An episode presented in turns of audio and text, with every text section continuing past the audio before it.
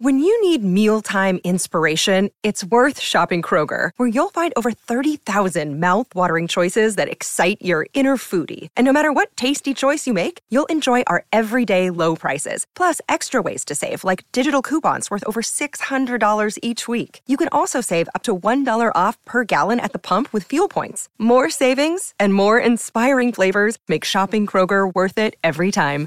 Kroger, fresh for everyone. Fuel restrictions apply. International cricket returns to Auckland for the first time this summer. In fact, tonight the Black Caps up against Pakistan, and you know what the great news is. You can listen to it all right here on SENZ with Tom Bartlett and John Bracewell on the call from 7 o'clock. And hey, what do you know? But we might have one John Bracewell with us right now. In fact, ahead of the game. John, thank you so much for your time this afternoon. Are you looking forward to this one? Yeah, I am, Kim. I, I think it's now it's that uh, you can almost taste the World Cup around the corner.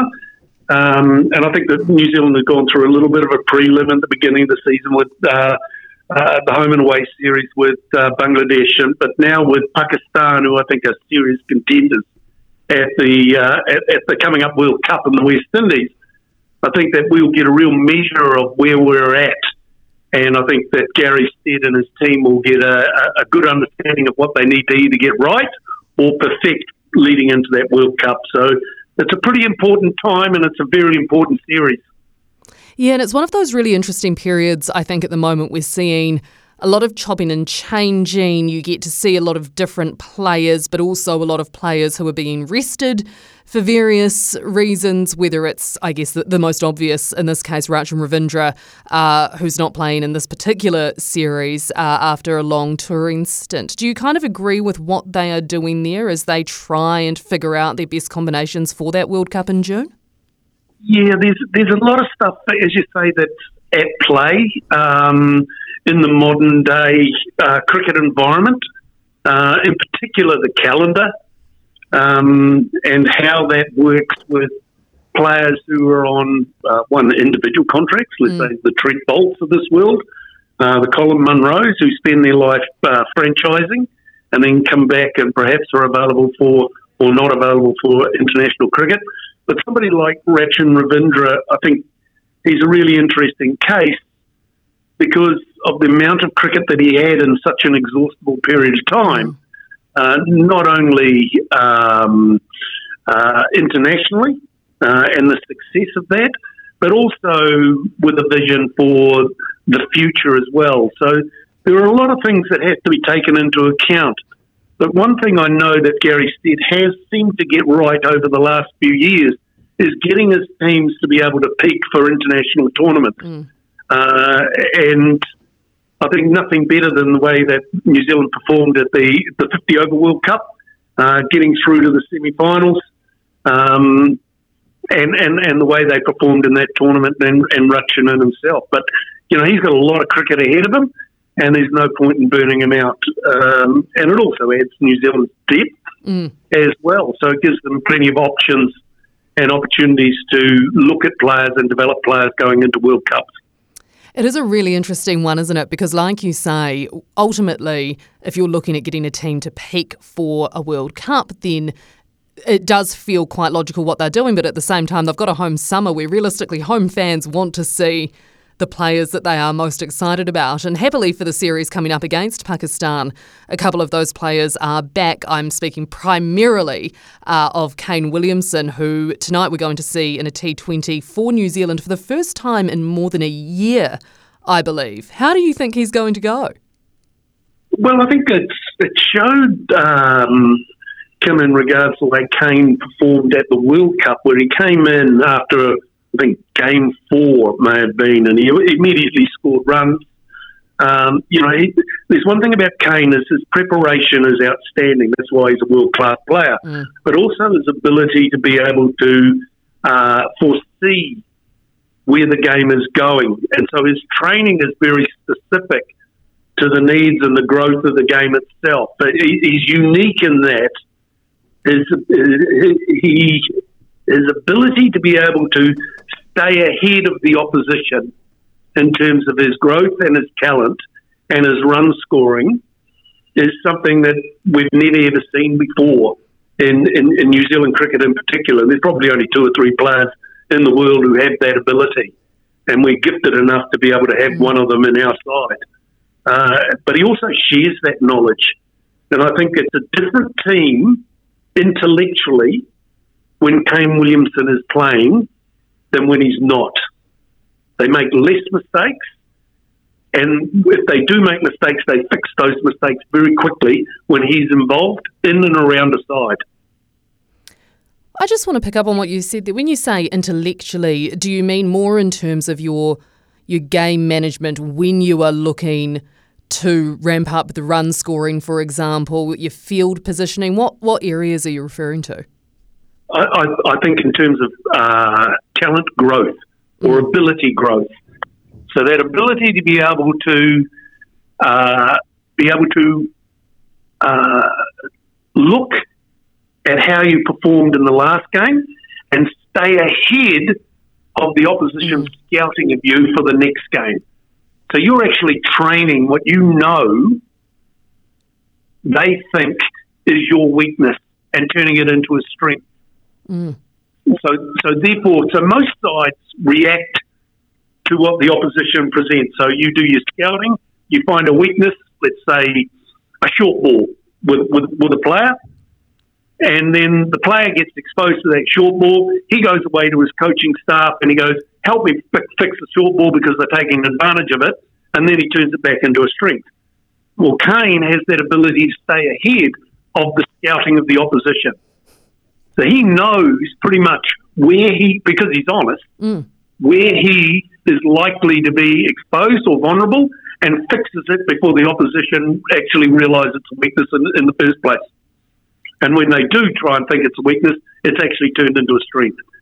Now, he actually gets that information through the side. There was no one better than, I think, BJ Watling, uh, I think of in particular, who I felt was a guy that learned from Kane uh, and turned himself into a world class cricketer based on the same processes that Kane goes through. Some really fascinating points there, John. And I just think from a from a purely out and out fan perspective as well, when you talk about Kane in that way and the calibre of player he is. And of course, we, we all know what an amazing player he is. But I also just think sometimes goodness, we must make the most of of understanding and being grateful and recognizing the era that we're in when we do get the chance to watch him at home, like we can tonight. Uh, so I'm looking forward to that part in particular. And when it comes to this series in particular, John, against Pakistan, they're two teams who know each other pretty well let's let's face it, realistically, when it comes to white ball cricket. So, what are you? What are your expectations for this one? Well, I think it'll give New Zealand a really good measure because I think Pakistan are a side that if they get their um, uh, if they get their strategy and their motivation right, are contenders for the World Cup. Mm. Um, in particular, in the West Indies, where the wickets are slightly likely to be a little bit variable, um, and, and, and I think the strength of that Pakistani side is that ability to be able to bowl on wickets that slow up. Um, so they, they actually wear as the game goes on, and they can they, and they can change. I think because they've got a good variety of of, of spin, uh, they've got a good variety of some spin bowlers who can bat. So it gives them options. So they're normally taking seven decent bowlers into every game and a number of, and then they've had some world class batters as well. So I think that they, you know, they're genuine talent contenders for the World Cup. So it'll give New Zealand an idea of one strategically how they have to go about the World Cup um, in terms of their uh, their balance, how many bowlers they can take in, how many batters they'll require. Um, and, and, and, and how they will utilise those batters in what positions and, and, and what their particular roles are. 2020 cricket is very, very specific to that role, and that role should only be measured um, uh, historically in isolation with everybody else who bats in the same position. Let's say openers should only be measured against openers. Mm. You know, and, and a lot of a lot of uh, cricket statistics are measured across the whole of the team, regardless of the position that you play. Like a batting average, for Yeah. example. Whereas in, in 2020, uh, somebody who bats at, at, at five, you're looking more at his strike rate than you are at the amount of runs that he gets, for example, or the average that he gets um, or ends up with. So it- it'll give New Zealand that opportunity to make sure that the right pieces Mm. are in place for the World Cup. And I think Gary Stead's been very good at that, to be honest. Mm. As, as, as a coach, I think he's been very good at being able to position his players in the right place at the right time going into tournaments. I just want to touch on the batting there, not so much about the individual roles, but as a whole, because I think the batting did come to seem like a bit of an issue at the back end of last year in those one days and T20s against Bangladesh. We saw a couple of uh, fairly untimely collapses, some different players, of course, in this series. Kane's back, Devon Conway's back. But do you think that Eden Park in particular will allow, perhaps, uh, given the, the boundary sizes, it's normally a pretty good wicket, will allow for the New Zealand batters to perhaps just find their groove and find a bit of form again? Well, I'll go back to last year. Was, I think we saw Tom Latham get 100 uh, at, at, at Eden Park. Now, Tom Latham's not a power player. He's a good shot player. Now, I know he's not in the 2020, but it's a good shot ground. It's not necessarily one of those grounds where power is the only thing because you only have to control the ball a short distance to get to six. So good shot players are usually pretty successful at Eden Park. And New Zealand is chock full of good shot players, in particular um, Kane and, and, and Devon Conway. Um, uh, I think uh, somebody like Daryl Mitchell, for example, who, who can be a real power player, but generally plays straight. Now, the shortest boundary at Eden Park is the one that's straight. Mm. And all he has to do is keep hitting straight. So it's not about overpowering the ball, it's about controlling it and controlling the space as well. So New Zealand are pretty good at that. Um, and, and, and, and I think where we come a little bit unstuck is where we actually come unstuck on the bigger ground where our guys tend to thrash at the ball a little more Mm. rather than just play good shots. You know, they're good cricketers. They play, most of them play all formats of the game, and in particular our batters. Um, but if they stick to good shots, I think they'll be very successful. I do sometimes feel as well that there's there's a certain uh, would you call it counterintuitive way for the opposition in which opposition often come to Eden Park and feel like they should be scoring at this huge rate because of the boundaries and because there is so much talk about it. And I sometimes think that perhaps that can be a little bit counterintuitive for them uh, in the sense that they look to blast it out and then end up holding out and the like. Is that fair or is that just me clinging to a I- I- hope? I think uh, no, I think you're bang on. I think that people at, at Eden Park, you don't have to hit twelves. You know, so they they tend to want to overhit the ball, and that's why often the, the, the shorter ball actually works at Eden Park. That that banging back of a length hard at the splice, and guys trying to hit the ball too hard Yeah. and ending up and ending up clothing it to a certain extent because they're, they're trying to they're, they're trying to thrash it uh, because they think they need to be scoring at 15s all the time rather than playing, as I say, good cricket shots. Mm. Some of the best innings as I've seen at Eden Park, and I'll go back to the first ever 2020 where Ricky Ponting um, scored an 80 odd and never played anything that wasn't in the coaching manual. He just played very good cricket shots. And I'll go back to once again uh, Tom Latham's innings last year. They were just very good cricket shots. And so I think you, you, you, you bang on the money. The opposition turn up and they got and they tend to want to thrash at the ball Mm. and therefore tend to cloth it. And a lot of balls don't even get outside the circle, Yeah. just lobbing to mid on, mid off because they tried to overhit it. Well, we'll keep our uh, fingers crossed that the Pakistanis come into it with that attitude tonight. hey, just before I let you go, John, one more topic that I just wanted to quickly touch on. Um, the team bringing in Andre Adams as a bowling coach. Now, I was in his uh, press conference earlier in the week. Very impressive sort of speaker and guy, very deep thinker, clearly. What do you make of him being in that role for the series?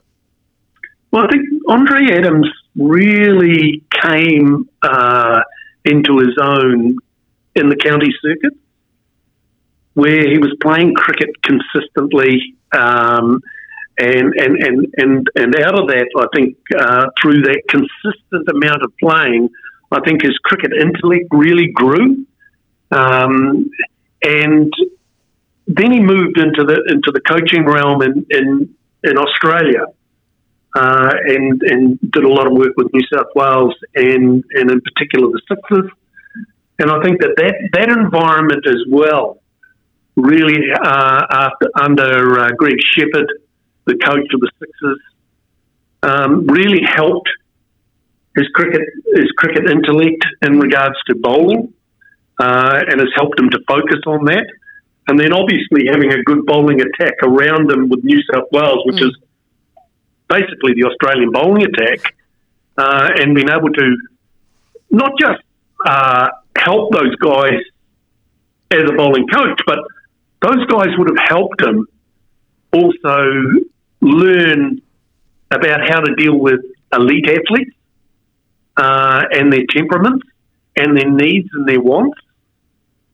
So I, I, think it's quite a smart move from New Zealand cricket in terms of uh, taking advantage of, of, of that resource, mm. that intellectual resource that Andre has been able to build up and, and be able to tap in on that because that you know that New South Wales bowling attack is a world class bowling attack. Mm. And he's, he's worked quite extensively with those guys. So he will have a lot of information, and that'll also help him with the likes of uh, Trent Boult if he comes into the side, mm. but in particular with the Tim Southee and people like that. So he'll continue to grow um, as a coach and develop those skills. Um, so, you know, really rich opportunity for New Zealand and, and, and an equally rich opportunity for Andre to, to continue on his journey as a coach. Mm. Well said. Uh, I wish I could talk to you about it more, but unfortunately we are out of time, John. So thank you so very much for your time.